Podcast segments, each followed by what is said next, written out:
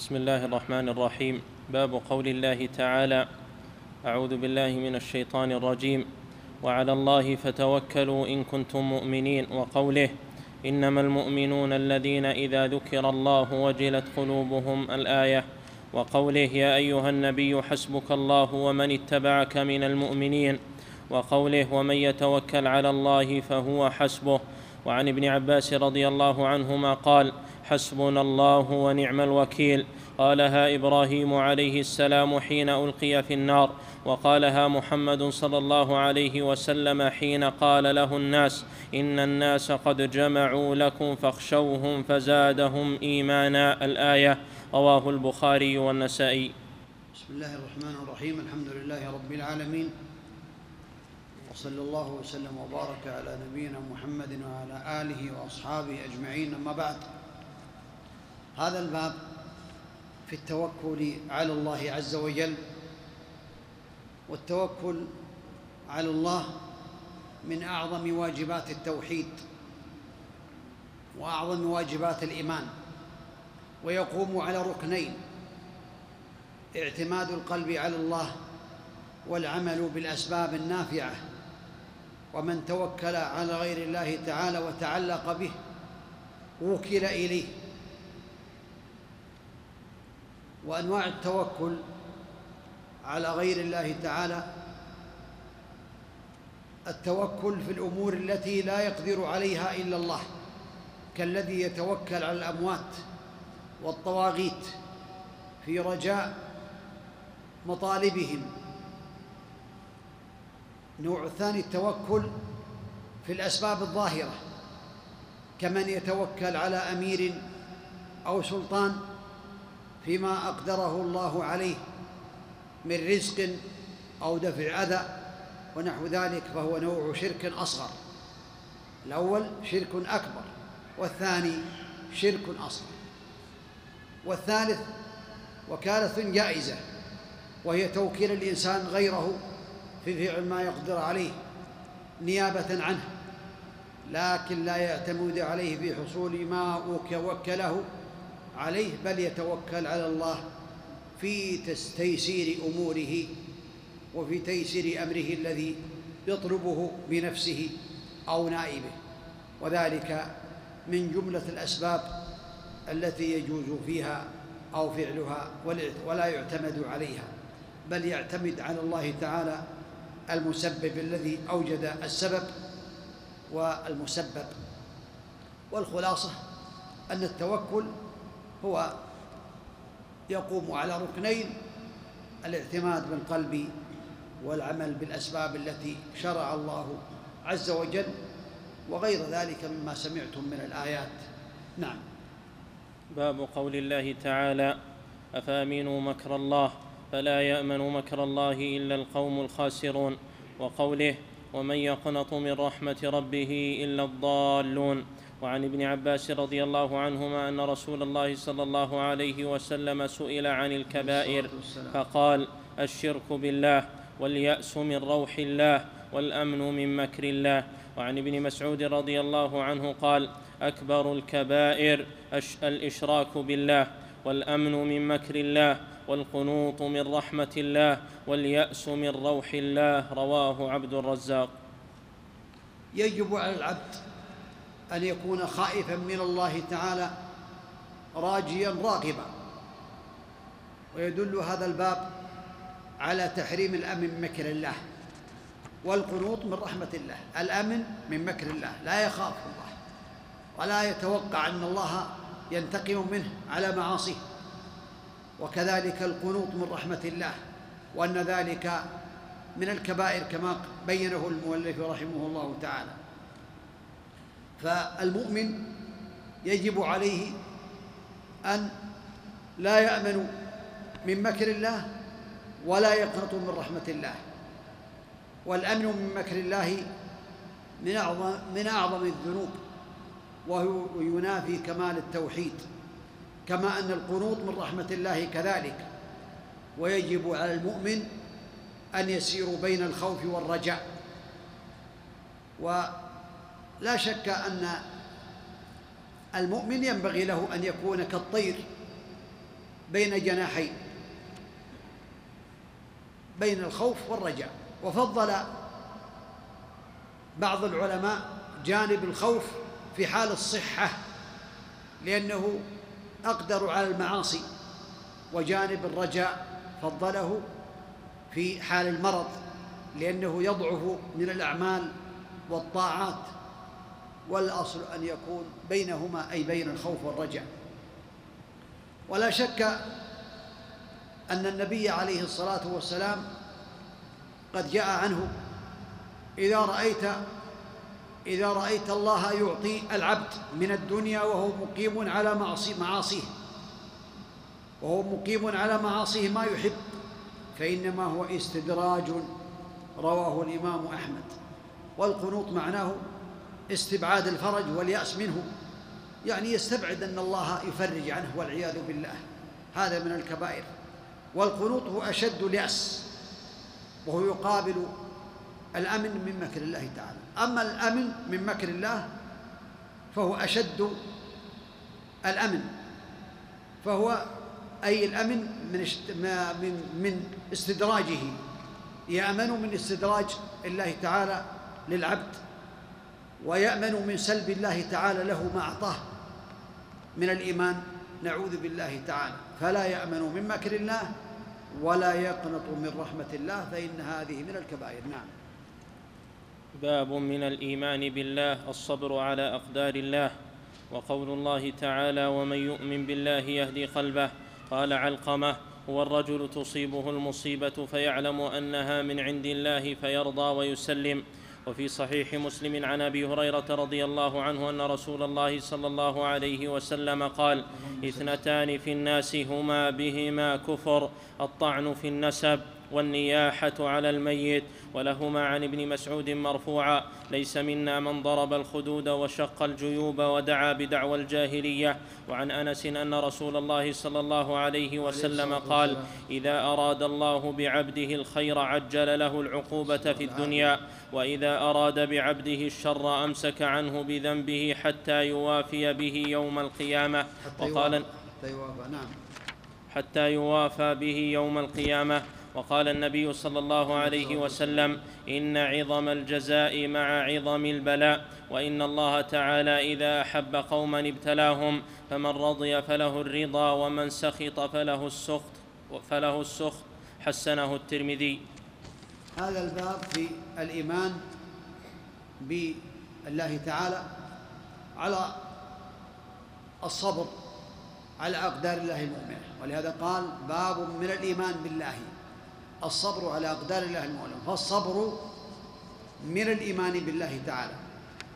ولا شك أن الله تعالى ذكر الصبر في القرآن كما ذكر الإمام أحمد في تسعين موضعا.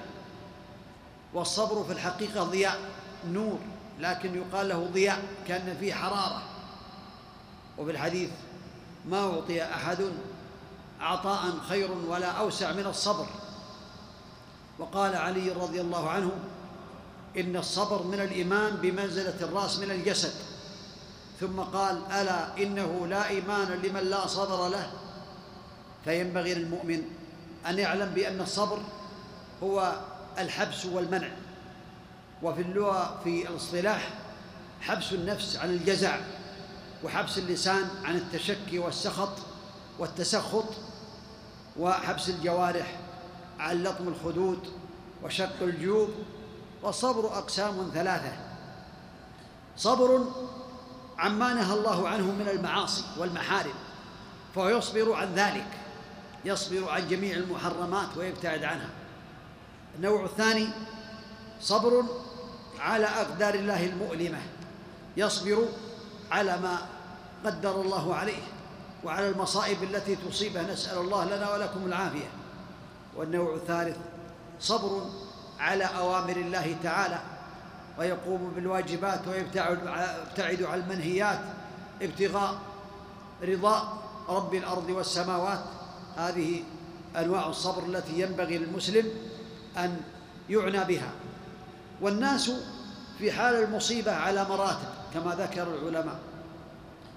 السخط بالقلب يسخط على ربه والعياذ بالله تعالى.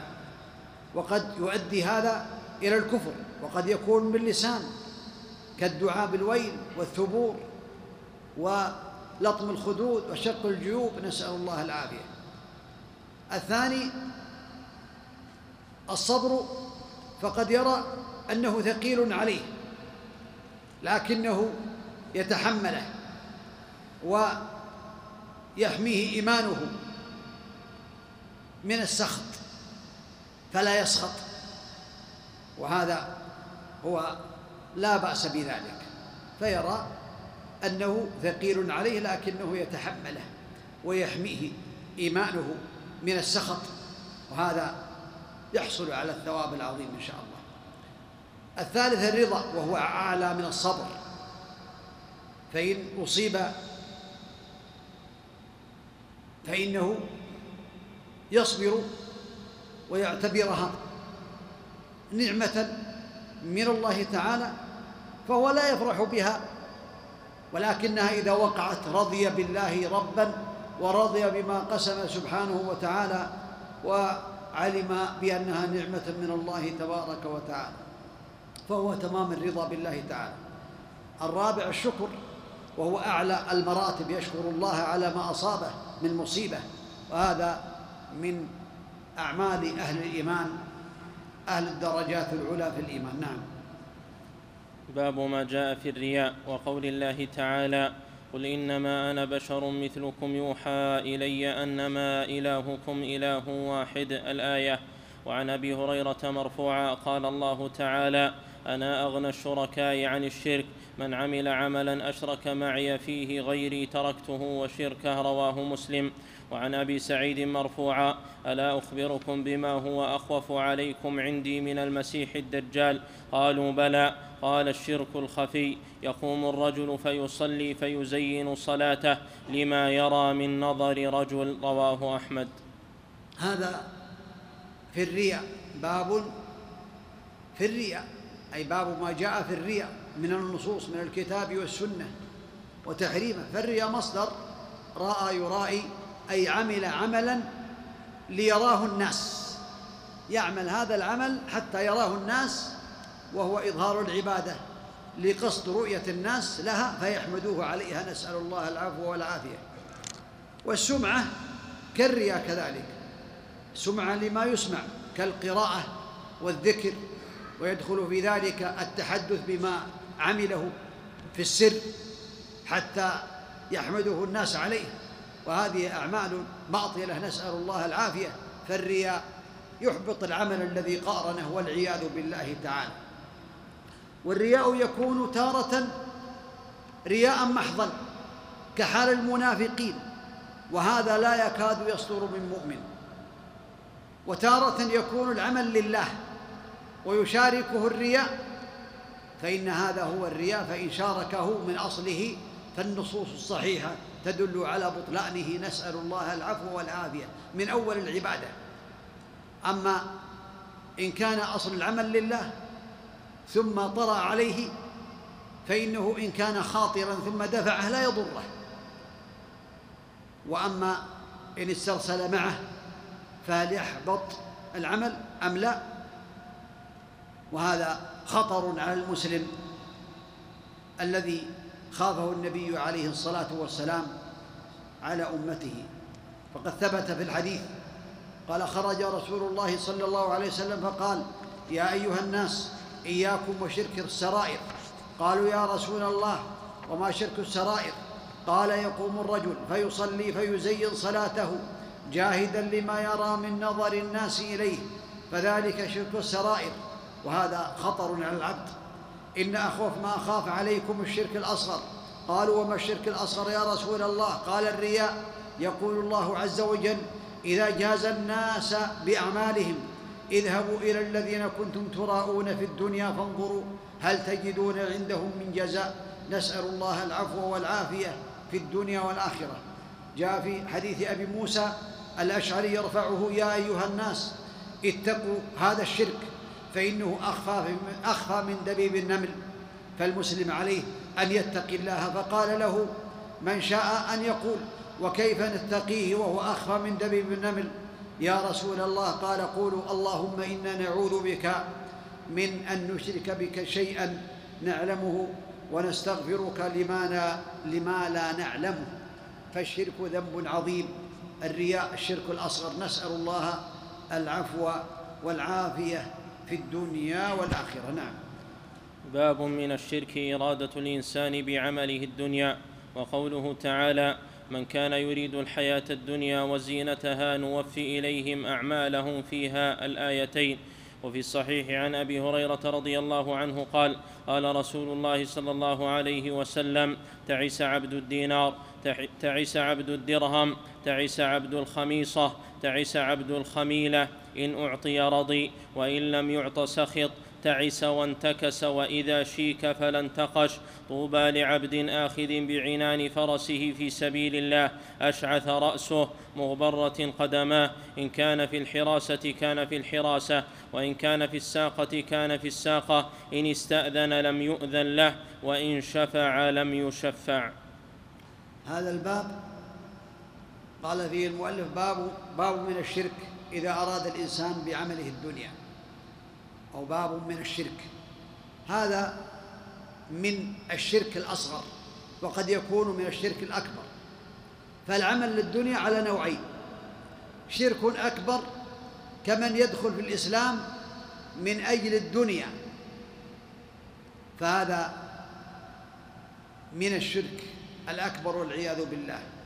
وشرك أصغر كمن يجاهد لأجل الغنيمة وهو مؤمن لكنه يرغب في الغنيمة من أجل الغنيمة وغيرها. ولا شك أن العمل للدنيا أو لأجل الدنيا بعمل الآخرة على أنواع أربعة. العمل الصالح الذي يريد الإنسان به الإخلاص لله لكنه لا يريد إلا أن يحفظ الله الله ماله أو يصح جسمه أو يرزقه ولدا ولا يرغب في الجنة ولا يخاف من النار. يريد بهذه العبادة أن يحفظ الله أمواله ويحفظ جسده ويعافيه من البلايا والجنة والنار لا تخطر على باله ولا يريدها والعياذ بالله تعالى. وهذا خطر فهذا ليس له في الآخرة من نصيب. نسأل الله العافية لأنه يريد الدنيا. العمل الثاني العمل رياء الناس ولا يطلب ثواب الآخرة وهذا أكبر من الأول. ما يريد إلا رياء الناس والآخرة لا يريد الثواب فيها ولا يريد النجاة من النار ولا دخول الجنة والعياذ بالله تعالى. النوع الثالث يعمل أعمالا صالحة يقصد بها مالا كأن يحج من أجل مال مال يأخذه أو يتعين إماما أو مؤذنا من أجل المال لا من أجل الله ولا من أجل الدين والعياذ بالله تعالى. فهذا خطر كذلك. الرابع أن يعمل بطاعة الله مخلصا ولكنه أتى بناقض من نواقض الإسلام. فهذا كذلك من أنواع العمل للدنيا نسأل الله العفو والعافية. ولهذا ثبت عن النبي عليه الصلاة والسلام أنه قال من تعلم علما مما يبتغى به وجه الله تعالى لا يتعلمه إلا ليصيب به عرضا من الدنيا لم يرح عرف الجنة أي ريحها أو كما قال عليه الصلاة والسلام ولا حول ولا قوة إلا بالله. نعم. باب من أطاع العلماء والأمراء في تحريم ما أحل الله أو تحليل ما حرمه فقد اتخذهم أربابا من دون الله. وقال ابن عباس يوشك أن تنزل عليكم حجارة من السماء. أقول قال رسول الله صلى الله عليه وسلم وتقولون قال أبو بكر وعمر وقال الإمام أحمد عجبت لقوم عرفوا الإسناد وصحته يذهبون إلى رأي سفيان. والله تعالى يقول فليحذر الذين يخالفون عن أمره أن تصيبهم فتنة أو يصيبهم عذاب أليم. أتدري ما الفتنة؟ الفتنة الشرك. لعله إذا رد بعض قوله أن يقع في قلبه شيء من الزيغ فيهلك. وعن عدي بن حاتم رضي الله عنه أنه سمع النبي صلى الله عليه وسلم يقرأ هذه الآية اتخذوا أحبارهم ورهبانهم أربابا من دون الله فقلت إنا لسنا نعبدهم. قال أليس يحرمون ما أحل الله فتحرمونه ويحلون ما حرم الله فتحلونه؟ فقلت بلى. قال فتلك عبادتهم. رواه أحمد والترمذي وحسنه. طاعة العلماء والأمراء على نوعين. طاعتهم في تحليل ما حرم الله وتحريم ما أحل الله وهو يعلم أنه حرام فيحلونه فهذا كفر أكبر يخرجهم من دائرة الإسلام. يطيع هذا العالم أو هذا الأمير في تحريم ما أحل الله أو تحليل ما حرم الله وهو يعلم بأنه حرام ويستحله أو يعلم بأن هذا يجب ويستحل تركه فهذا يكون ردة عن دين الإسلام. ولا حول ولا قوة إلا بالله. الأمر الثاني طاعتهم في ذلك وهو يعلم أنه عاصم ومعترف بالذنب وقلبه لم يعتقد ذلك فهذا كفر أصغر. ولهذا قال الإمام رحمه الله تعالى باب من أطاع العلماء والأمراء في تحريم ما أحل الله أو تحليل ما حرم الله فقد اتخذهم اربابا من دون الله عز وجل. نسأل الله العافية. والعلماء رحمهم الله تعالى يأمرون بالأخذ بكتاب الله وبسنة النبي عليه الصلاة والسلام. ولهذا يجب الرد وإلى كتاب الله تعالى وإلى سنة النبي عليه الصلاة والسلام. فطاعة العلماء والأمراء في التحليل فيما حرم الله أو تحريم ما حرم الله. ثلاثة أقسام كما تقدم طاعتهم والرضا بقولهم والسخط لحكم الله تعالى فهذا كفر أكبر نسأل الله العافية. طاعتهم ولكن يقول حكم الله هو الواجب والحكم به هو الواجب لكنه حملوا هواه على ذلك فهذا شرك أصغر وكفر أصغر. نسأل الله العفو والعافية في الدنيا والآخرة. ثالثا أن يكون جاهدا ويظن أنه الحق فهذا معفو عنه جاهلا ما يدري هل هذا حق ولا باطل يظن بأنه الحق. ويظن بأن هذا هو الواجب هذا لا شيء عليه.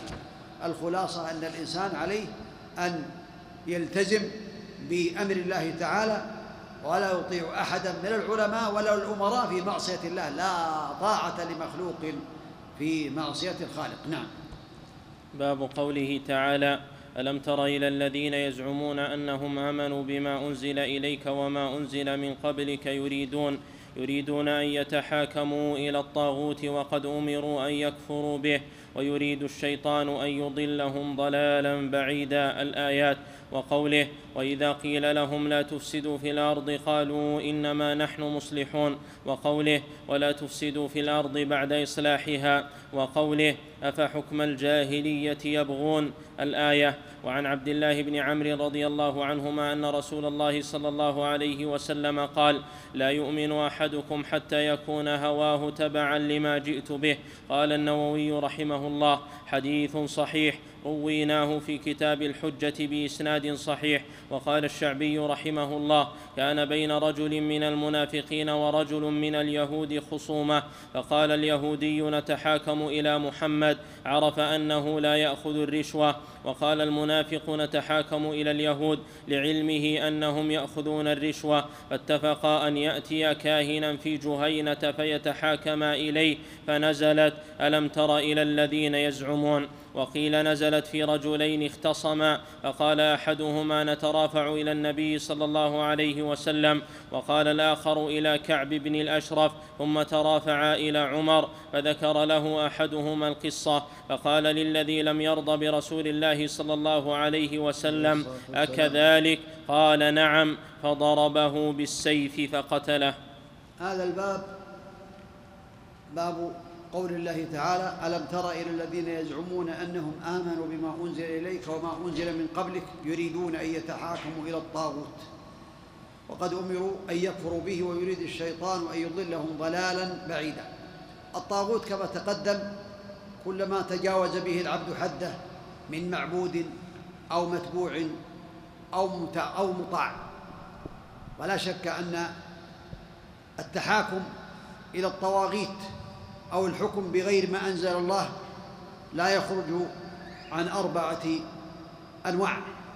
النوع الأول أن يحكم بحكم الطواغيت وبالقوانين الوضعية وبالعادات القبلية المخالفة للشريعة الإسلامية وهو يعتقد أنها أفضل من القرآن أفضل من الشريعة الإسلامية.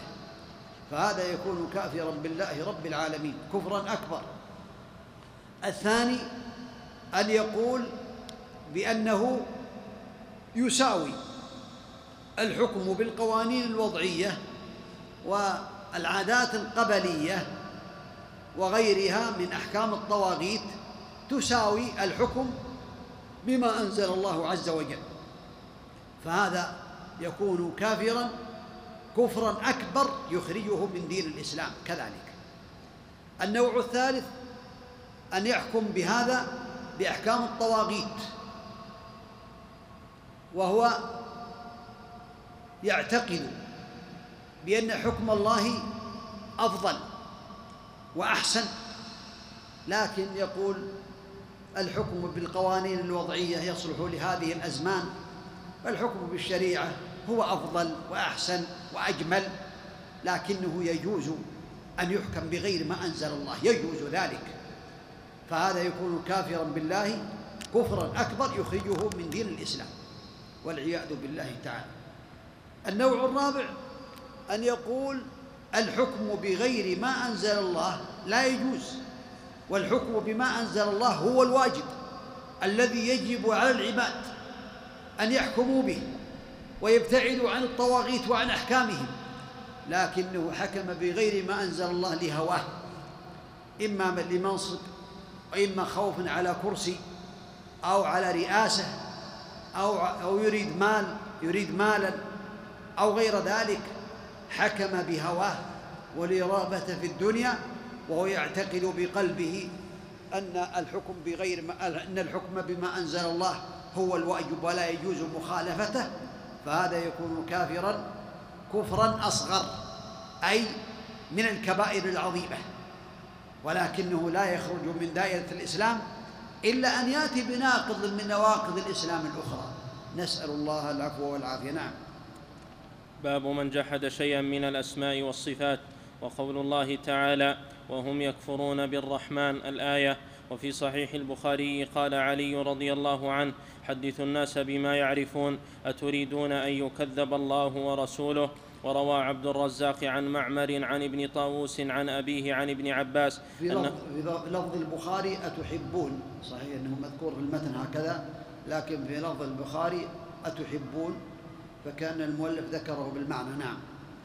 عن ابن عباس أنه رأى رجلا انتفض لما سمع حديثا عن النبي صلى الله عليه وسلم في الصفات استنكارا لذلك فقال ما فرق هؤلاء؟ يجدون رقة عند محكمه ويهلكون عند متشابهه. انتهى.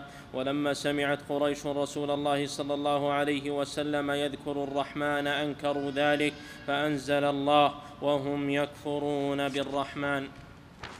يعني المؤلف رحمه الله تعالى باب من جحد شيئا من الأسماء والصفات يعني من جحد شيئا منها فإنه يكفر بالله رب العالمين لأنه مكذب لله ولرسوله عليه الصلاة والسلام. فيجب استتابته فإن تاب وإلا قتل. هذا إذا جحد شيئا من أسماء الله عز وجل وصفاته. وأهل السنة والجماعة يثبتون لله تعالى من الأسماء والصفات ما أثبته الله عز وجل لنفسه أو أثبته له رسوله عليه الصلاة والسلام من غير تحريف. ولا تعطيل ولا تكييف ولا تمثيل ويمرونها كما جاءت مع الإيمان بمعانيها. أما الجهمية فينكرون الأسماء والصفات والعياذ بالله تعالى ويثبتون الذات. وأما المعتزلة فينفون الصفات ويثبتون الاسماء مجردة على المعاني سميع بلا سمع بصير بلا بصر قبحهم الله. نعوذ بالله تعالى. هكذا. وغيرهم كالأشاعرة يثبتون سبع صفات السمع والبصر والقدرة إلى آخره ويؤولون الباقي. كقولهم الرحمن على العرش استوى قالوا استولى. فهم صرفوا اللفظ عن ظاهره. يؤولونه وهو تحريف. يقولون تأويل حتى يخرجوا من الذنب. وهذا هو التحريف في الحقيقة. أما أهل السنة والجماعة ووفقهم الله تعالى لإثبات ما أثبته الله لنفسه وأثبته له رسوله عليه الصلاة والسلام من غير تحريف ولا تعطيل ولا تكييف ولا تمثيل. نعم. باب قول الله تعالى يعرفون نعمة الله ثم ينكرونها الآية. قال مجاهد ما معناه هو قول الرجل هذا مالي ورثته عن آبائي. وقال عون بن عبد الله يقولون لولا فلان لم يكن كذا. وقال ابن قتيبة يقولون هذا بشفاعة آلهتنا. وقال أبو العباس بعد حديث زيد بن خالد الذي فيه أن الله تعالى قال أصبح من عبادي مؤمن بي وكافر. الحديث وقد تقدم. وهذا كثير في الكتاب والسنة. يذم سبحانه من يضيف إنعامه إلى غيره ويشرك به. قال بعض السلف هو كقولهم كانت الريح طيبة والملاح حاذقا ونحو ذلك مما هو جار على ألسنة كثير. يجب على العبد أن يثبت النعمة لله تعالى. كما قال الله تعالى وما بكم من نعمة فمن الله فمن الله. فإذا حصل نجاه من حادث ما يقال هذا السائق كان جيدا هذا الطيار كان محترفا هذا الملاح كان يعرف كذا لا ينسب النعمة إلى الله. وما بكم من نعمة فمن الله. فإن شكر النعم يكون على ثلاثة أركان. نسبة النعم لله وحده. وما بكم من نعمة فمن الله. ينسب النعمة لله وحده. كل نعمة. الثاني التحدث بها. وأما بنعمة ربك فحدث.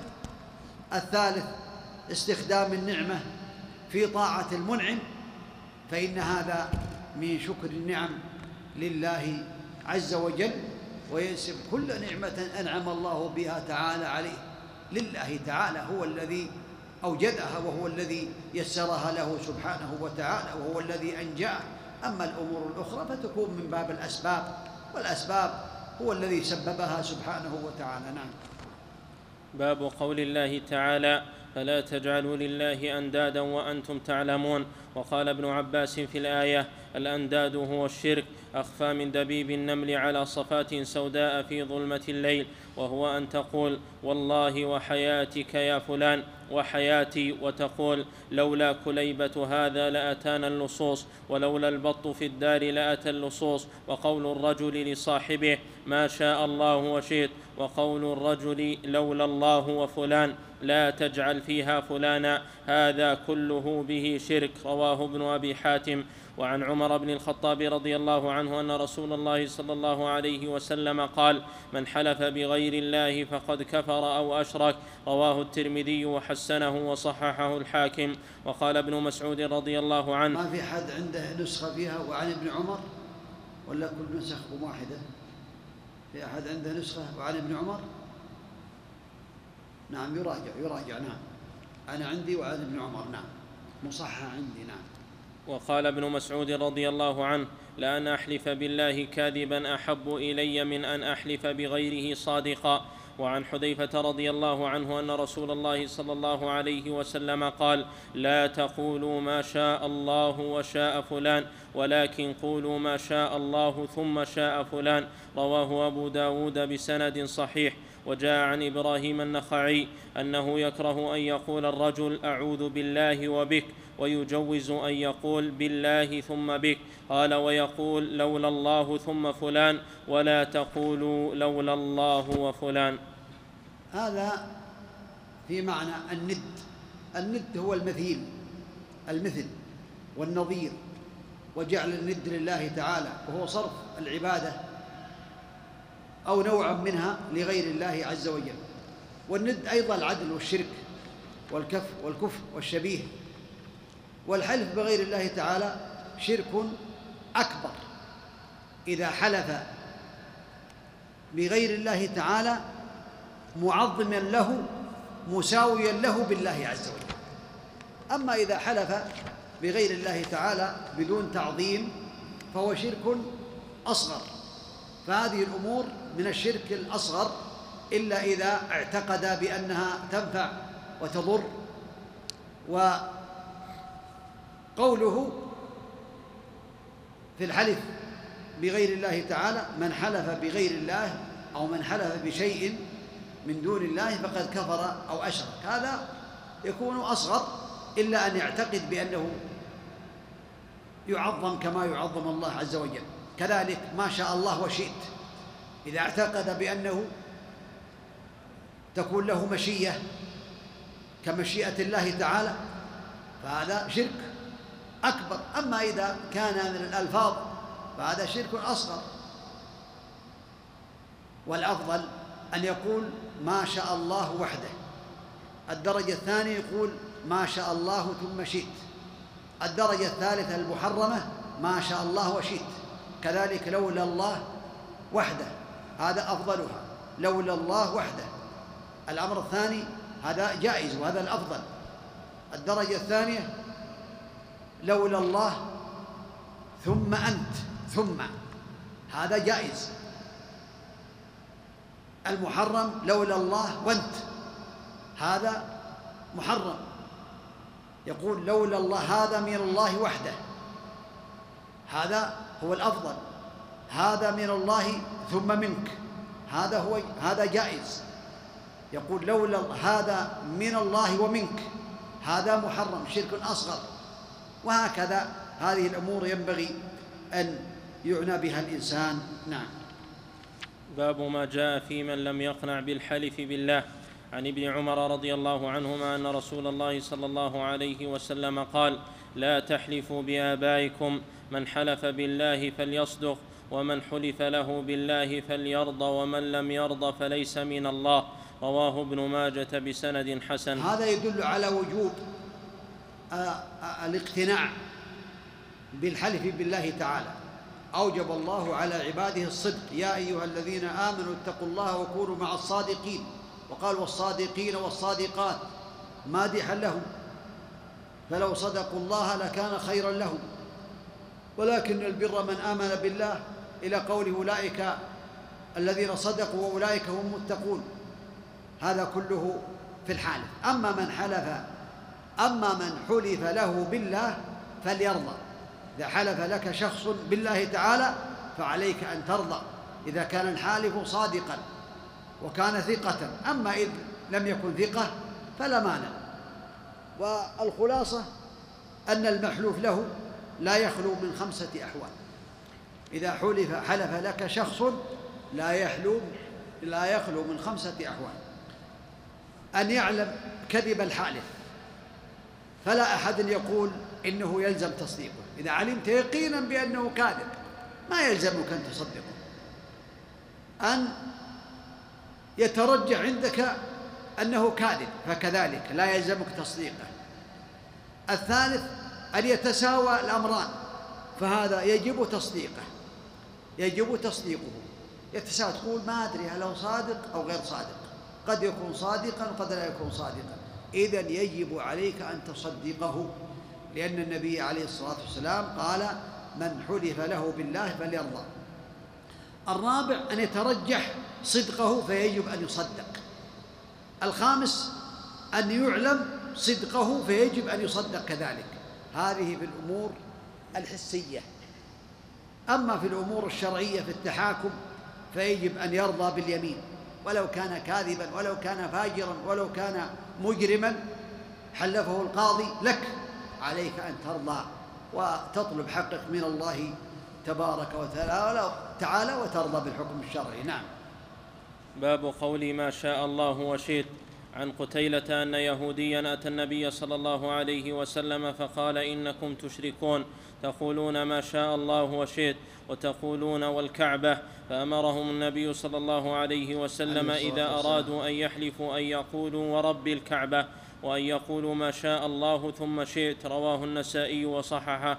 وله أيضا عن ابن عباس رضي الله عنهما أن رجلا قال للنبي صلى الله عليه وسلم ما شاء الله وشئت قال أجعلتني لله ندا بل ما شاء الله وحده.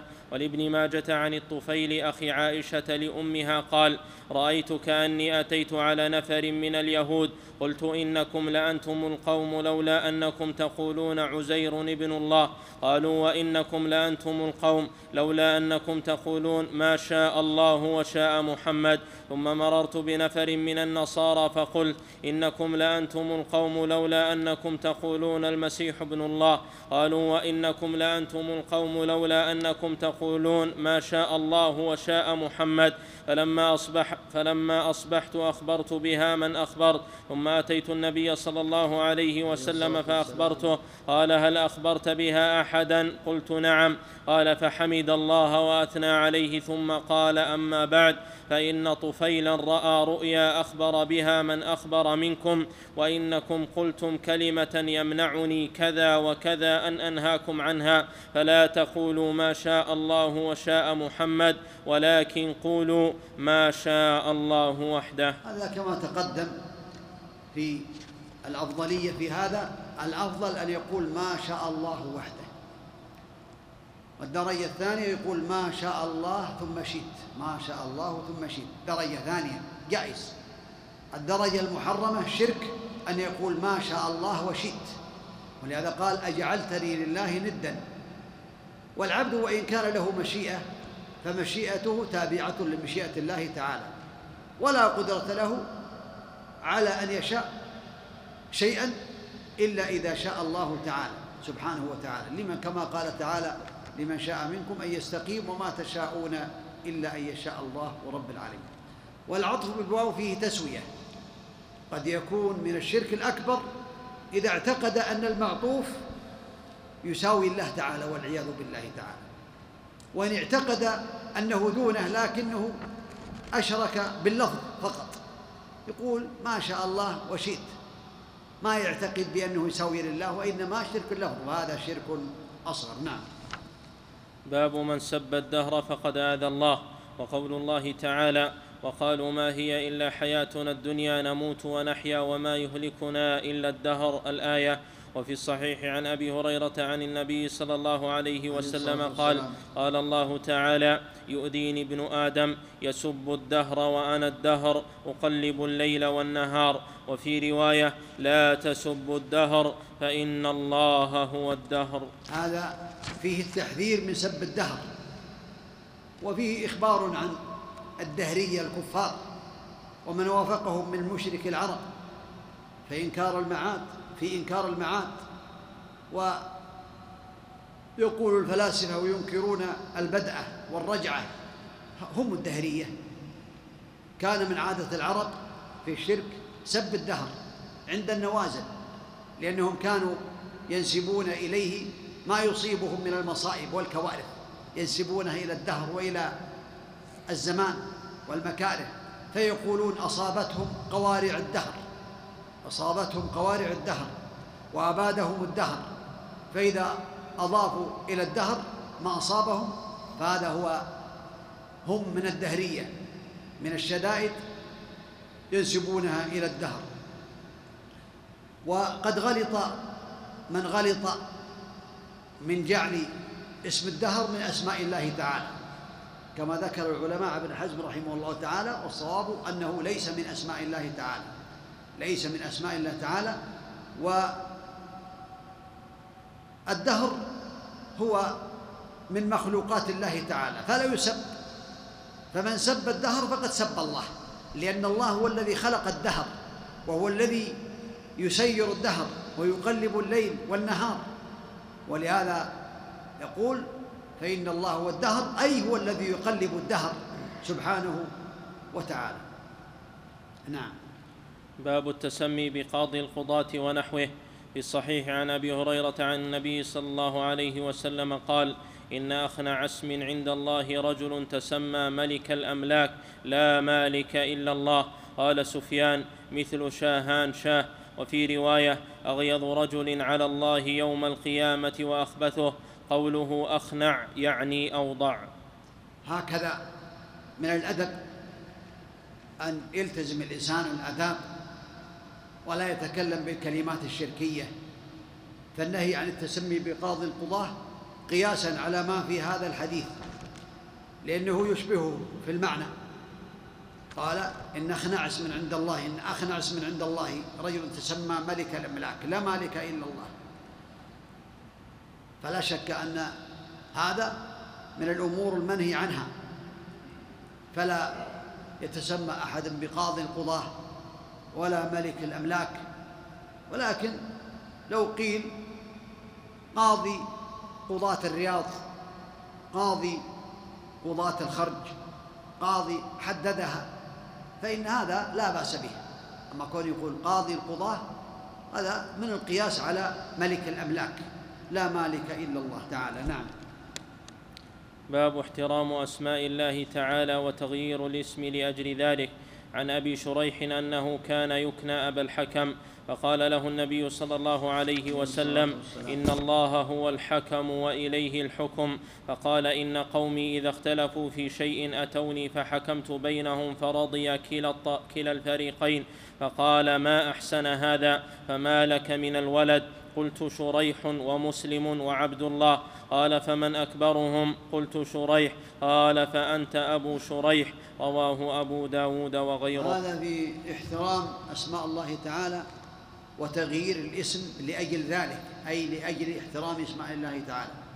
الله عز وجل هو الحكم يحكم بين عباده في الدنيا بوحيه الذي أنزله على أنبيائه ورسله عليهم الصلاة والسلام.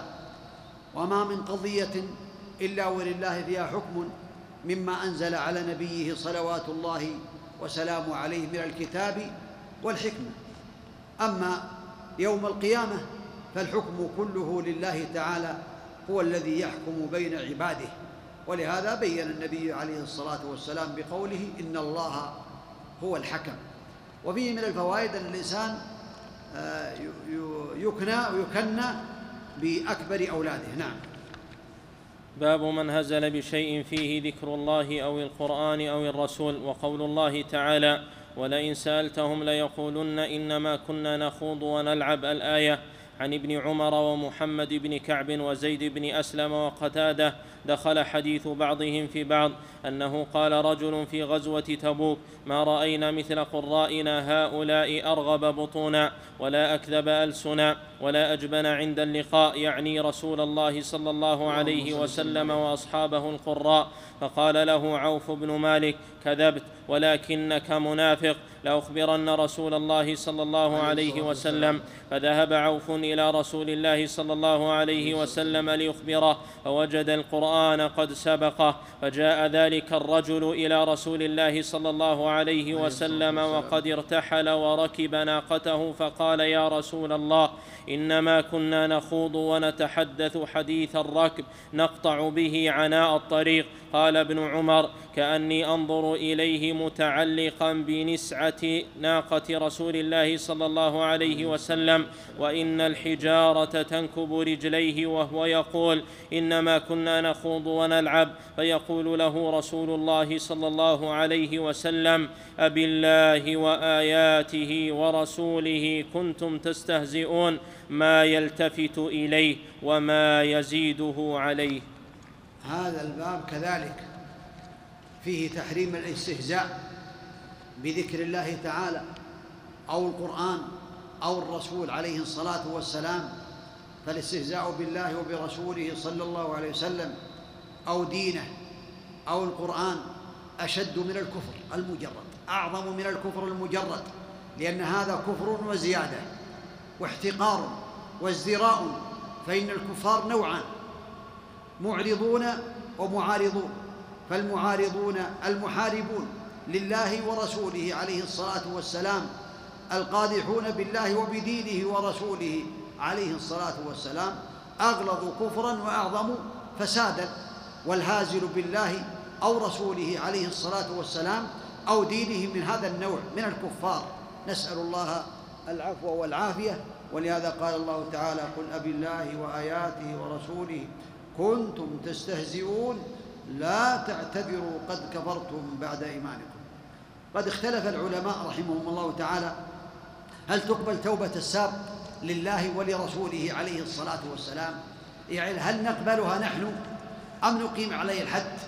قد فصل ذلك شيخ الإسلام ابن تيمية رحمه الله تعالى في كتابه في كتابه الصارم المسلول فمنهم من قال لا تقبل توبته. تقبل توبته لو تاب فيما بينه وبين الله.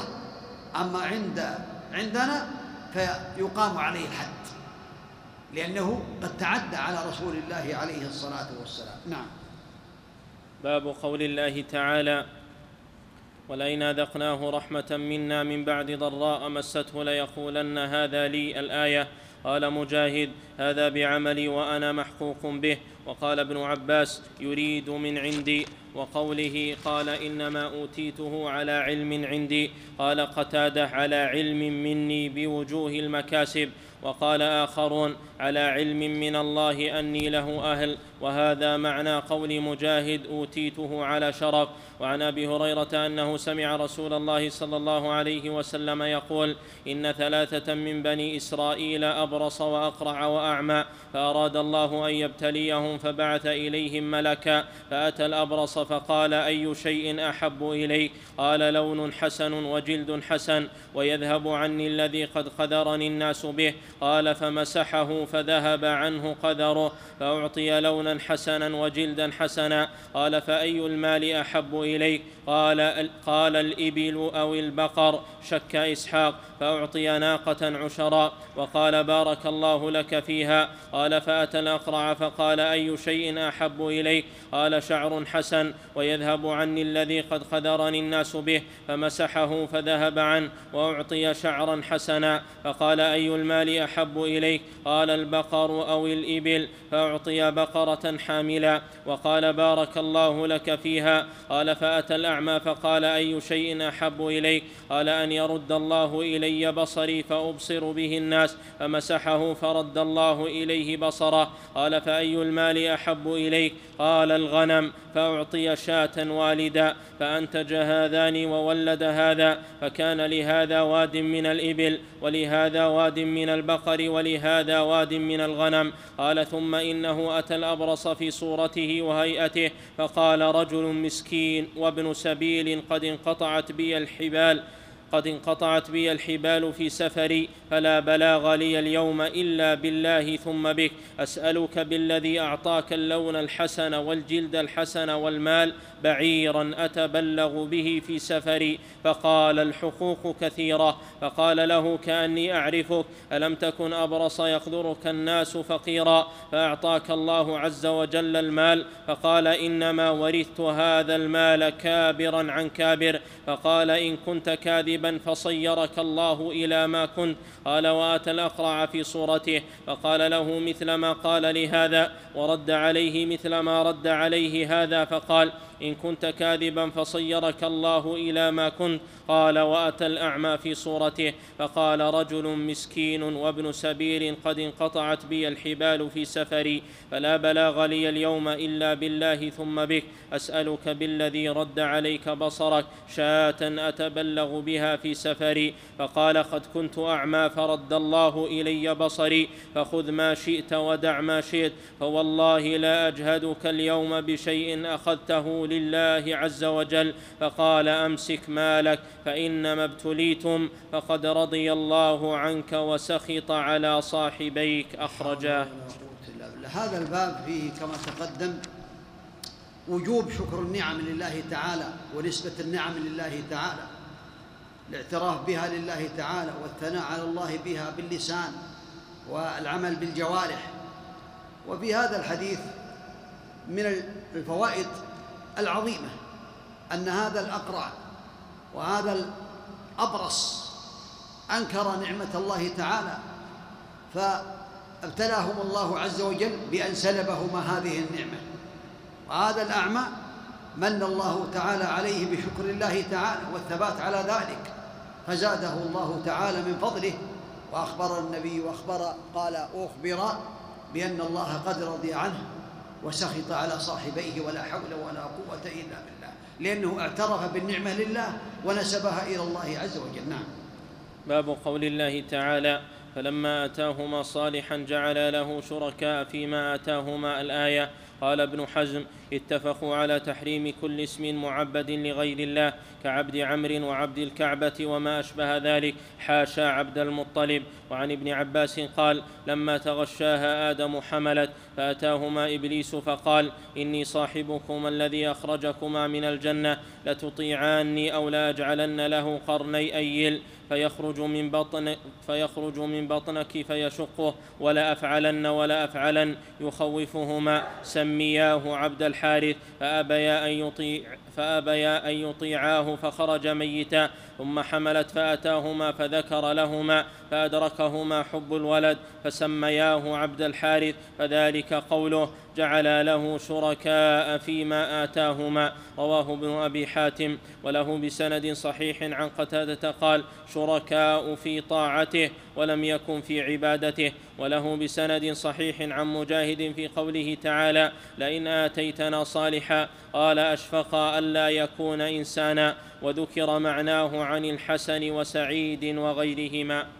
ومقصود هذه الترجمة أن من رزقه الله تعالى وأنعم عليه بأولاد فعليه أن يعبدهم لله تعالى وعليه أن يشكر الله تعالى على ذلك. لكن من نسبها إلى آدم ففيه نظر فإنه قيل هذا في آدم وحواء أنهما سمي ولدهما عبد الحارث. هذا فيه نظر لأن آدم نبي ورسول على الصحيح فلا يمكن أن ينسب أحدا من العباد يعبده لغير الله تعالى. وقيل هذا في بعض الملل ولم يكن بآدم.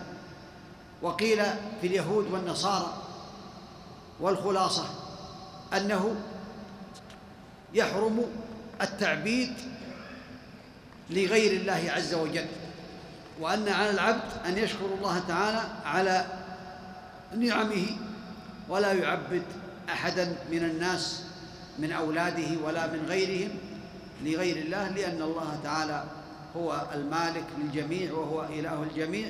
فيقول عبد الله ويعبد يسمى واتفق العلماء على تحريم التعبيد لغير الله تعالى واختلفوا في التعبيد بعبد المطلب. نعم. باب قول الله تعالى ولله الأسماء الحسنى فادعوه بها وذروا الذين يلحدون في أسمائه. الآية ذكر ابن أبي حاتم عن ابن عباس يلحدون في أسمائه يشركون وعنه سموا اللات من الإله والعزى من العزيز وعن الأعمش يدخلون فيها ما ليس منها. الإلحاد في اسماء الله تعالى هو الميول بها من الحق إلى الباطل يلحدون في أسمائه سبحانه وتعالى. الأسماء الحسنى لا يميل بها من الباطل إلى إلى لا يميل بها من الحق إلى الباطل فان الالحاد فيها هو الميل بها أو يجحدها والعياذ بالله تعالى. فأهل السنة والجماعة يثبتون الأسماء لله تعالى من غير تحريف ولا تكييف ولا تمثيل ولا تعطيل وكذلك الصفات فله أسماء لا تشبه أسماء المخلوقين مختصة به سبحانه وتعالى. نعم. باب لا يقال السلام على الله. في الصحيح عن ابن مسعود رضي الله عنه قال كنا إذا كنا مع النبي صلى الله عليه وسلم صلى الله عليه وسلم في الصلاة قلنا السلام على الله من عباده السلام على فلان وفلان. فقال النبي صلى الله عليه وسلم لا تقولوا السلام على الله فإن الله هو السلام. الله سبحانه وتعالى هو السلام السالم من كل عيب ونقص الموصوف بكل كمال والمسلم لعباده الذي يعطي السلامة وينجيهم وينجيهم من كل مكروه. فهو السالم المسلم هو السلام المسلم لعباده سبحانه وتعالى. فلا يقال السلام على الله فإن الله هو السلام. اللهم إن إنك السلام اللهم أنت السلام ومنك السلام. نعم. باب قول اللهم اغفر لي إن شئت. في الصحيح عن أبي هريرة رضي الله عنه أن رسول الله صلى الله عليه وسلم قال لا يقل أحدكم اللهم اغفر لي إن شئت اللهم ارحمني إن شئت ليعزم المسألة فإن الله لا مكره له ولمسلم وليعظم الرغبة فإن الله لا يتعاظمه شيء أعطاه. هذا يقال للفقير العبد الضعيف أعطني إن شئت ولكن مع الله عز وجل لا يصعب عليه شيء يسأله ويجزم المسألة ولا يقول اللهم اغفر لي إن شئت يقول اللهم اغفر لي. اللهم ارحمني إن شئت يقول اللهم ارحمني. لأن الله عز وجل لا مكره له سبحانه وتعالى. ويشعر بأن الله له مكره على الشيء. وأن وراه من يستطيع أن يمنعه على هذا الكلام. لا تعالى الله تعالى الله عن ذلك. نعم. باب لا يقول عبدي وامتي. في الصحيح عن أبي هريرة رضي الله عنه أن رسول الله صلى الله عليه وسلم قال لا يقل أحدكم أطعم ربك واضئ ربك وليقل سيدي ومولاي ولا يقل أحدكم عبدي وأمتي وليقل فتاي وفتاتي وغلامي. هذا على وجه الأدب في الألفاظ مع الله عز وجل أن يبتعد عن هذه الألفاظ فإن الأدب في الألفاظ دليل على كمال الإخلاص لله تعالى. والنبي صلى الله عليه وسلم حمى جناب التوحيد ودل أمته على كل خير وما يقرب إليه وحذرهم من كل شر وما يقرب إليه خصوصا إذا كان من الألفاظ. لا يقول عبدي وأمتي يقول مثل ما قال مولاي ومولاتي بل يقول عبدي وأمتي ولا يقول فتاي وفتاتي. لا يقول عبدي وأمتي ولكن يقول فتاي وفتاتي وغلامي وهكذا. نعم. باب لا يرد من سأل بالله. عن ابن عمر رضي الله عنهما قال قال رسول الله صلى الله عليه وسلم من استعاذ بالله فأعيذوه ومن سأل بالله فأعطوه ومن دعاكم فأجيبوه ومن صنع إليكم معروفا فكافئوه فإن لم تجدوا ما تكافئوه فادعوا له حتى تروا أنكم قد كافأتموه. رواه أبو داود والنسائي بسند صحيح. ظاهر الحديث النهي عن رد السائل إذا سأل بالله. ولكن فيه تفصيل. فإذا سأل بالله ما له حق فيه وعند المسؤول قدرة فلا يرده. إذا قال أسألك بالله أن تعطيني كذا فلا ترده تعطيه. إذا كان سأل حق أما إذا سأل باطلا أسألك بالله أن تعطيني سيارتك أسألك بالله أن تخرج من أموالك فقد سأل باطلا فلا يعطى هذا. أما إذا سأل بالله تعالى ك وله حق في السؤال كان يقول أسألك بالله أن تعطيني من الزكاة وهو فقير؟ تعطيه. أما إذا كان غنيا فلا. هذا لا يرده. نعم. باب لا يسأل بوجه الله إلا الجنة. عن جابر رضي الله عنه قال قال رسول الله صلى الله عليه وسلم لا يسأل بوجه الله إلا الجنة. رواه أبو داود. وهذا الباب فيه النهي عن السؤال بوجه الله تعالى إلا الجنة. فلا يسأل بوجه الله إلا أعظم المطالب. أو ما يقرب إليها فيقول أسأل اللهم إني أسألك بوجهك الكريم الجنة. أو يقول اللهم إني أسألك بوجهك الكريم الأعمال الصالحة التي تقربني إلى جنات النعيم. وهكذا أما الدنيا فلا يسأل بوجه الله إلا الجنة. ولهذا قيل جاء في حديث مرفوع ملعون من سأل بوجه الله وملعون من سئل بوجه الله ثم منع. ما لم يسأل حجرا. يعني يسأل حراما.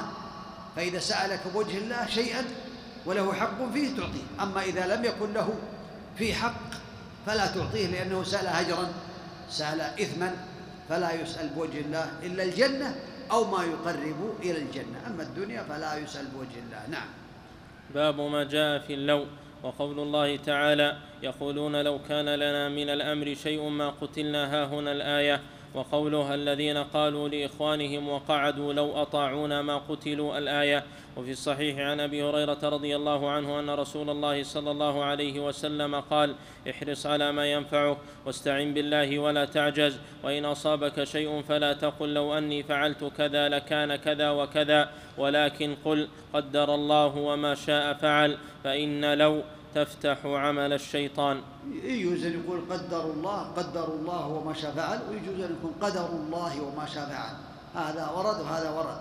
هذا يدل على أن ما جاء في اللو على معنيين. محمود ومذموم. فالقسم الأول المحمود كان يقولها العبد متمنيا للخير كقول النبي عليه الصلاة والسلام لو استقبلت من أمري ما استدبرت لم أسق الهدي ولا جعلتها عمرة. أما المذموم القسم الثاني وهو المذموم فهو أن يستدرك على الله تعالى كأن يقول عليه أمر لا يحب يقع عليه أمر لا يحبه أو يقع منه أمر لا يحبه فيقول لو أني فعلت كذا لكان كذا فهذا من عمل الشيطان لأن فيه محذورين. المحذور الأول أنه أي لأن في هذه في هذه الكلمة محذورين. المحذور الأول أنها تفتح باب الشيطان وتفتح باب الندم والتسخط فلا ينبغي أن يستعمل هذه الكلمة. والمحذور الثاني في ذلك سوء الأدب مع الله تعالى والاعتراض على قدره سبحانه وتعالى. فلا يقول لو أني سلكت هذا الطريق لسلمت من الحادث أو ما حصل كي هذا اعتراض على قدر الله تعالى. وهذا يفتح عمل الشيطان وإنما يقول قدر الله وما شاء فعل أو يقول قدر الله وما شاء فعل أما إذا كان في تمني الخير وتمني الدرجات آه العلى فإنه لا بأس أن يقول ذلك. آه لو أني لو يسر الله لي لعملت هذا العمل تقربا لله تعالى أرجو ثوابه وأخشى عقابه. وهكذا قول النبي عليه الصلاة والسلام لو استقبلت من أمري ما استدبرت لم أسق الهدي. نعم.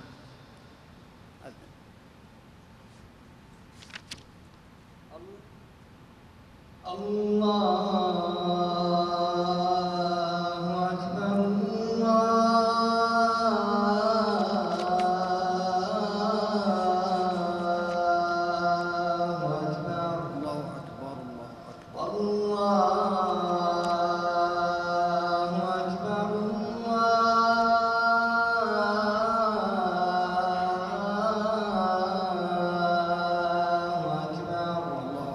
أشهد أن لا إله إلا الله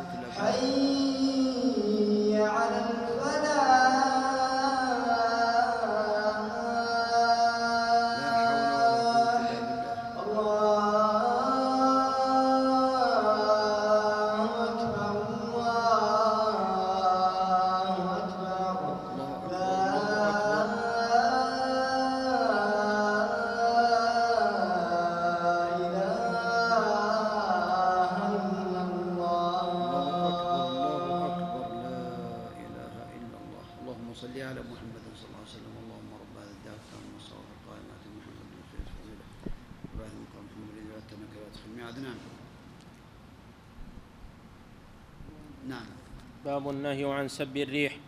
عن أبي بن كعب رضي الله عنه أن رسول الله صلى الله عليه وسلم قال لا تسبوا الريح فإذا رأيتم ما تكرهون فقولوا اللهم إنا نسألك من خير هذه الريح وخير ما فيها وخير ما أمرت به ونعوذ بك من شر هذه الريح وشر ما فيها وشر ما أمرت به صححه الترمذي.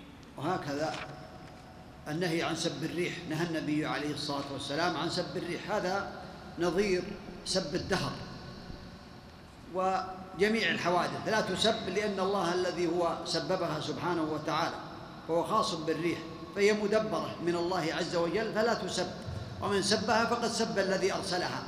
ويدل على أن السنة إذا هبت الريح أن يقول اللهم إني أسألك من خيرها الريح وخير ما فيها وخير ما أرسلت به وأعوذ بك من شرها وشر ما فيها وشر ما أرسلت به. نعم.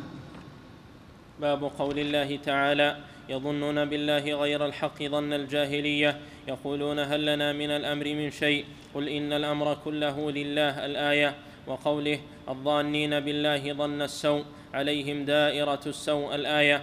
قال ابن القيم في الآية الأولى فسر هذا الظن بأنه سبحانه لا ينصر رسوله وأن أمره سيضمحل وفسر بأن ما أصابه لم يكن بقدر الله وحكمته ففسر بإنكار الحكمة وإنكار القدر وإنكار أن يتم أن أن يتم أمر رسوله صلى الله عليه وسلم وأن يظهره على الدين كله.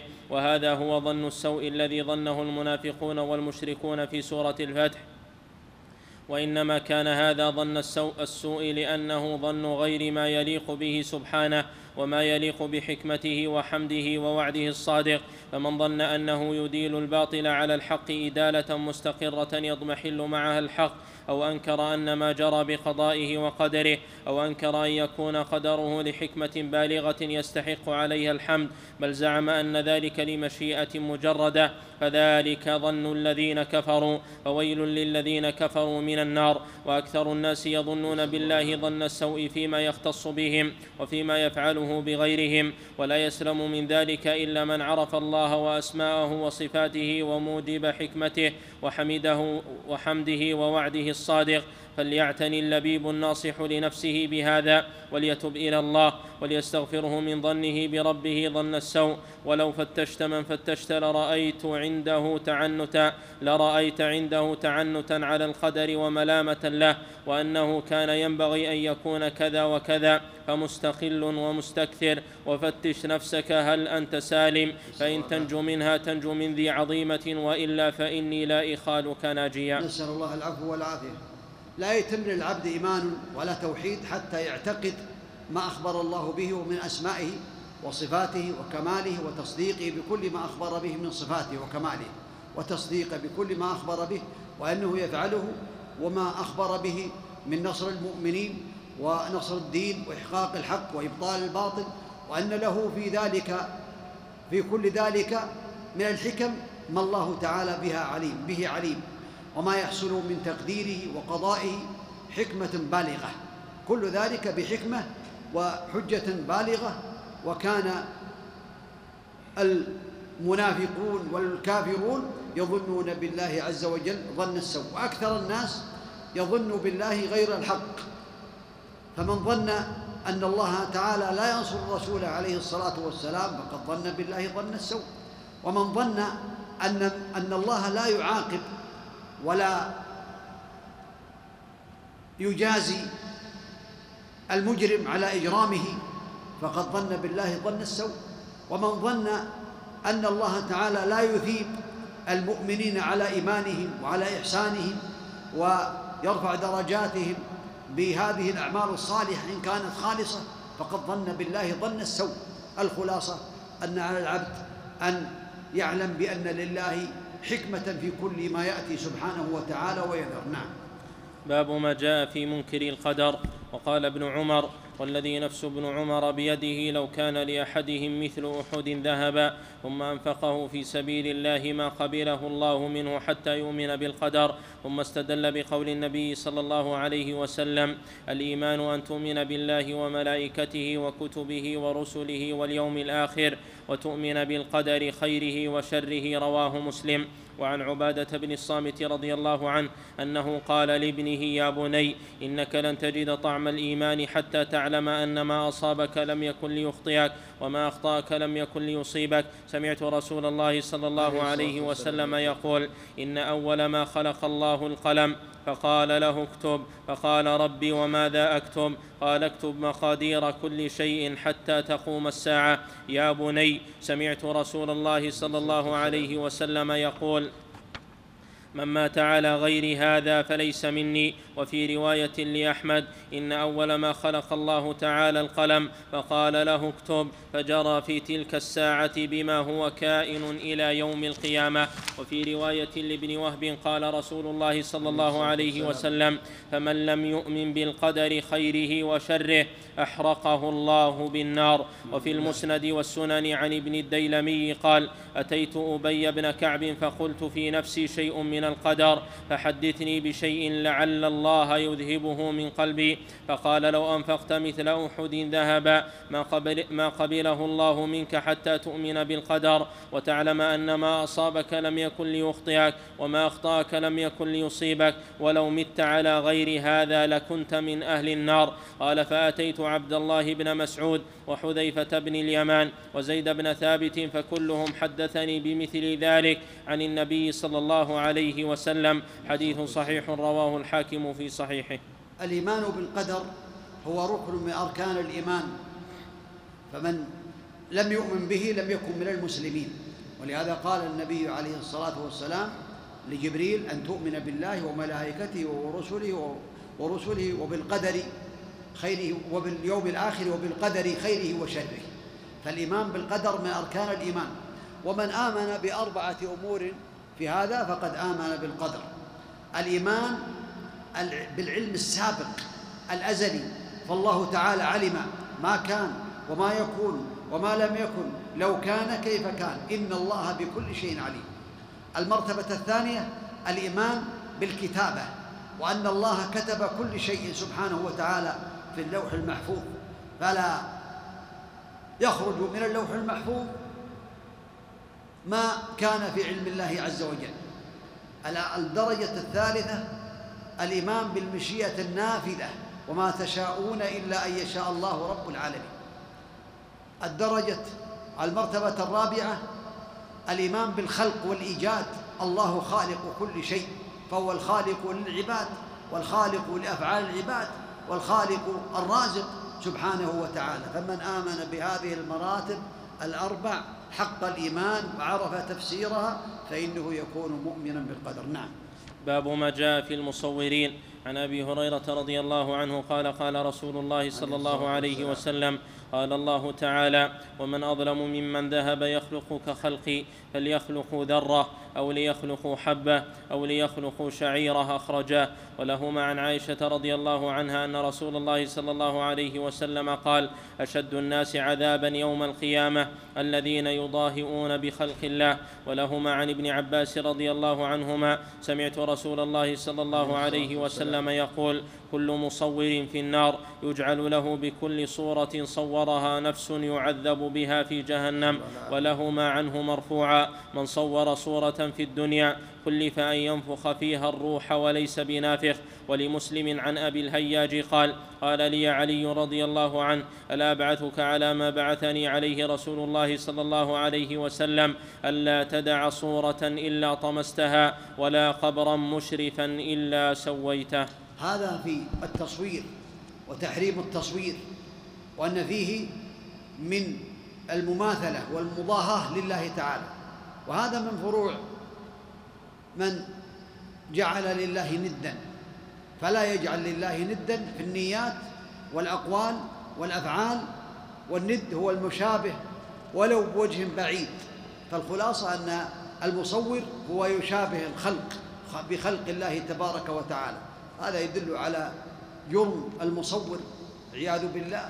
ولهذا لعن النبي عليه الصلاة والسلام المصور. نسأل الله العفو والعافية. والتصوير ينبغي المسلم بل يجب عليه أن يبتعد عنه. نعم. إلا ما دعت إليه الضرورة. نعم. باب ما جاء في كثرة الحلف وقول الله تعالى واحفظوا أيمانكم.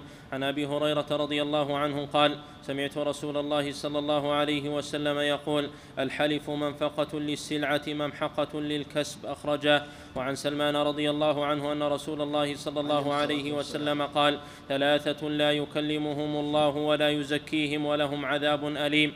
أشيمط زان وعائل مستكبر ورجل جعل الله بضاعته لا يشتري إلا بيمينه ولا يبيع إلا بيمينه رواه الطبراني بسند صحيح. وفي الصحيح عن عمران بن حسين رضي الله عنه قال قال رسول الله صلى الله عليه وسلم خير أمتي قرني ثم الذين يلو ثم الذين يلونهم ثم الذين يلونهم. قال عمران فلا أدري أذكر بعد قرنه مرتين أو ثلاثا ثم إن بعدكم قوما يشهدون ولا يستشهدون ويخونون ولا يؤتمنون وينذرون ولا يوفون ويظهر فيهم السمن.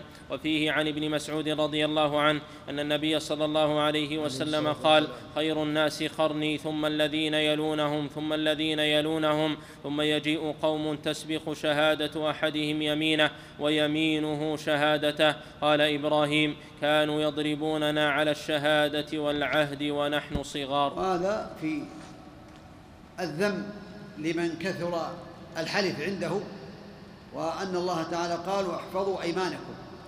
وحفظ الإيمان قيل اتركوه أي لا تحلفوا.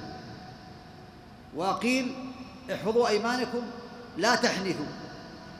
فالصواب هذا كله أن يتركوها بغير تكفير هذا لم يحفظوها. فالحفظ يكون بتكفيرها ويكون بعدم الكثرة فيها. نعم. باب ما جاء في ذمة الله وذمة نبيه وقوله تعالى وأوفوا بعهد الله إذا عاهدتم ولا تنقضوا الأيمان بعد توكيدها الآية. وعن بريدة رضي الله عنه قال كان رسول الله صلى الله عليه وسلم إذا أمر أميرا على جيش أو سرية أوصاه في خاصته بتقوى الله ومن معه من المسلمين خيرا فقال اغزوا بسم الله في سبيل الله قاتلوا من كفر بالله أغزوا ولا تغلوا ولا تغدروا ولا تمثلوا ولا تقتلوا وليدا وإذا لقيت عدوك من المشركين فادعهم إلى ثلاث خصال أو خلال فايتهن ما أجابوك فاقبل منهم وكف عنهم.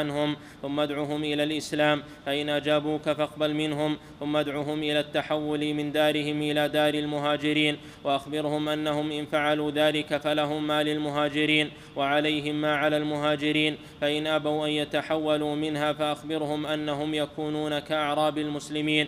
يجري عليهم حكم الله تعالى ولا يكون لهم في الغنيمة والفيء شيء إلا أن يجاهدوا مع المسلمين. فانهم أبوا فاسألهم الجزية. فانهم اجابوك فاقبل منهم وكف عنهم فإنهم أبوا فاستعن بالله وقاتلهم. وإذا حاصرت أهل حصن فأرادوك أن تجعل لهم ذمة الله وذمة نبيه. فلا تجعل لهم ذمة الله وذمة نبيه ولكن اجعل لهم ذمتك وذمة أصحابك. فإنكم إن تغفروا ذممكم وذمة أصحابكم أهون من أن تغفروا ذمة الله وذمة نبيه. وإذا حاصرت أهل حصن فأرادوك أن تنزلهم على حكم الله. فلا تنزلهم على حكم الله ولكن أنزلهم على حكمك فإنك لا تدري أتصيب فيهم حكم الله أم لا رواه مسلم. وهذا الباب في ذم الذي يجعل الأمر في ذمة الله تعالى. باب ما جاء في ذمة الله وذمة نبيه.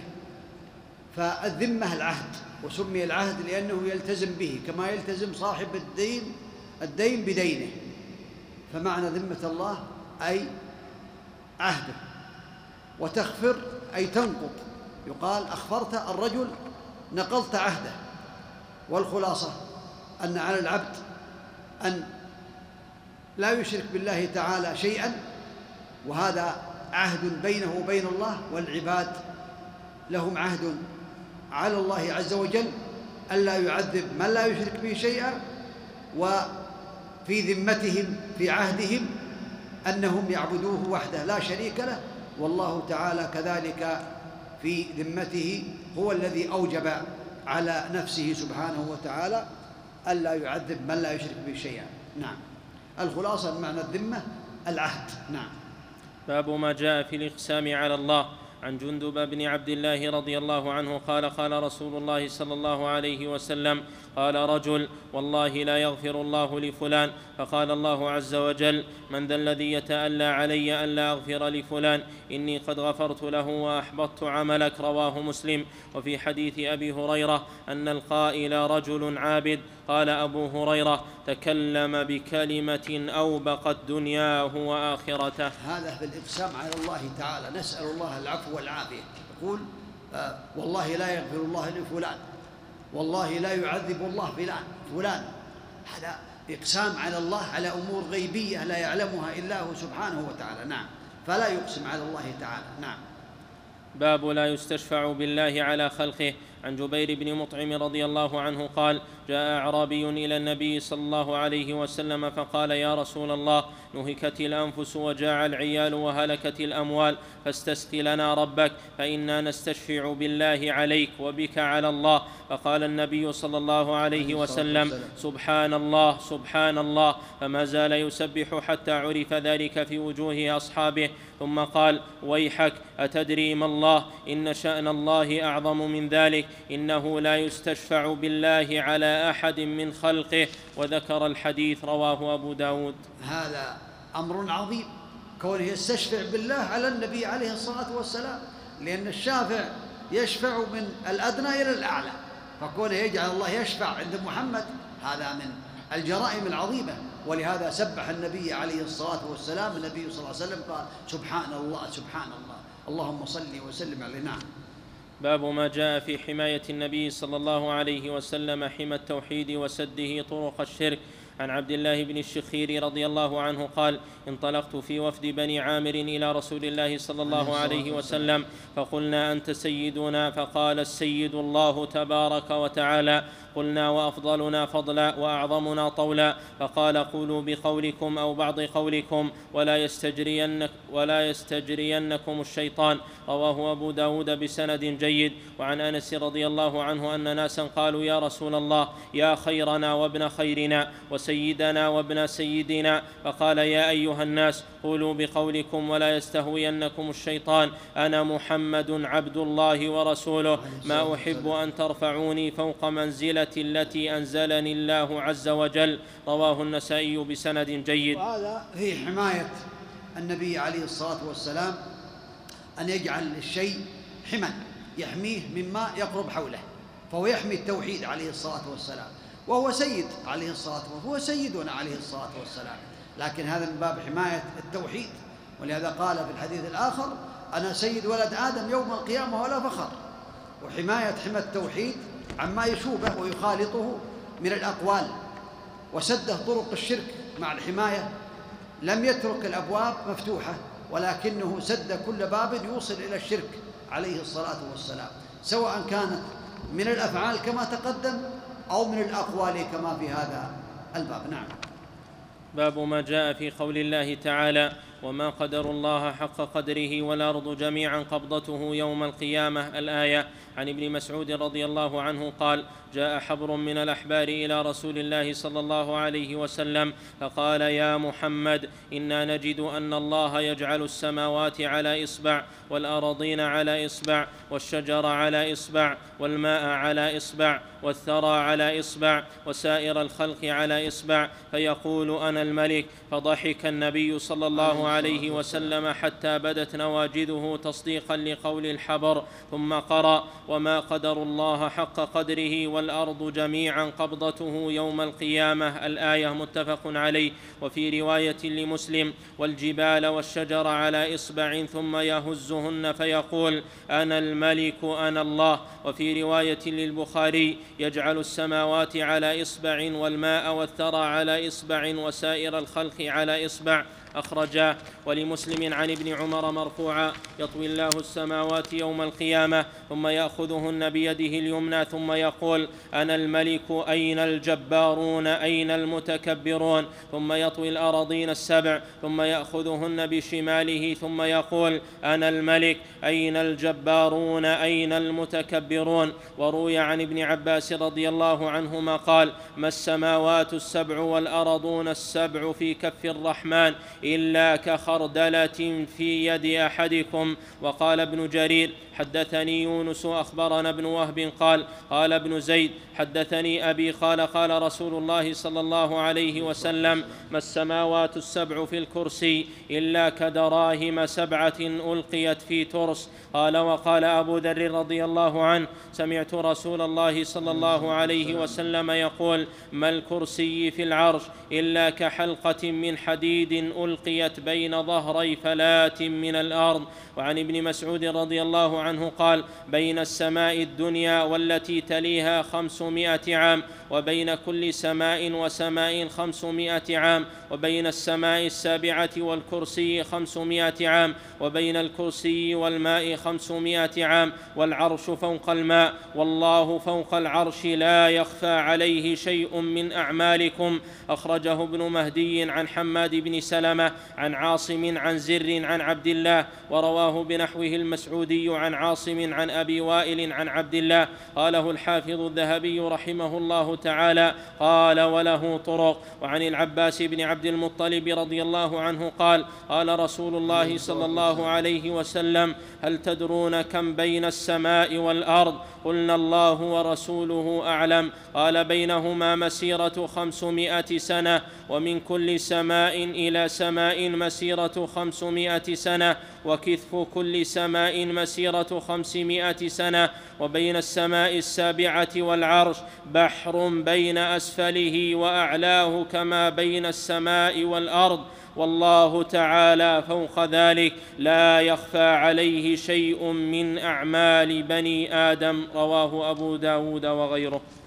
هذا الباب باب عظيم يدل على عظم هذه المخلوقات التي خلق الله تعالى يدل على عظم الخالق الذي خلقها وأنه المستحق للعبادة سبحانه وتعالى. وفي هذا الباب من الفوائد إثبات عظمة الله تعالى وقدرته على كل شيء وكبريائه ومجده وجلاله وكذلك خضوع المخلوقات لعظمته وعزته. ثالثا هذه الصفات من أكبر البراهين على أن العبودية بحق لله تعالى وحده لا شريك له. رابعا إثبات صفة الأصابع لله على الوجه اللائق به سبحانه وتعالى على مذهب أهل السنة والجماعة. قد ثبت في صحيح مسلم المقسطون على منابر من نور على يمين الرحمن وكلتا يديه يمين. فنثبت له ما أثبت الله ما أثبته لنفسه. سادسا إثبات علو الله تعالى على خلقه في العلو القدر وعلو الذات وعلو الصفات. فالعلو على ثلاثة أنواع علو الذات وعلو القدر وعلو القهر لله تعالى. سابعا هذا الباب يجمع أنواع التوحيد الثلاثة. فالذي خلق هذه المخلوقات والقادر على كل شيء والذي له هذه الأسماء والصفات هو المستحق للعبادة سبحانه وتعالى. وتقدم بأن قلت بأن هذا الكتاب كتاب عظيم يحتاج إلى تفصيل أكثر من هذا لكن الفائدة في هذا الدرس هو استماع القراءة لهذا الكتاب قراءة جيدة من القارئ جزاه الله خيرا. وهذه التعليقات اليسيرات أسأل الله الذي لا إله إلا هو بأسماء الحسنى وصفات العلى أن يجعل مجلسنا هذا طاعة لله تعالى مقبولة عنده يوم لا ينفع مال ولا بنون وأن ينفعنا بما سمعنا إنه على كل شيء قدير وبالإجابة جدير. وأن يعيدنا وإياكم من الشرك وأنواعه وأن يجعلنا وإياكم من الموحدين المخلصين لله رب العالمين. اللهم آمين اللهم صل وسلم وبارك على نبينا محمد وعلى آله وأصحابه أجمعين.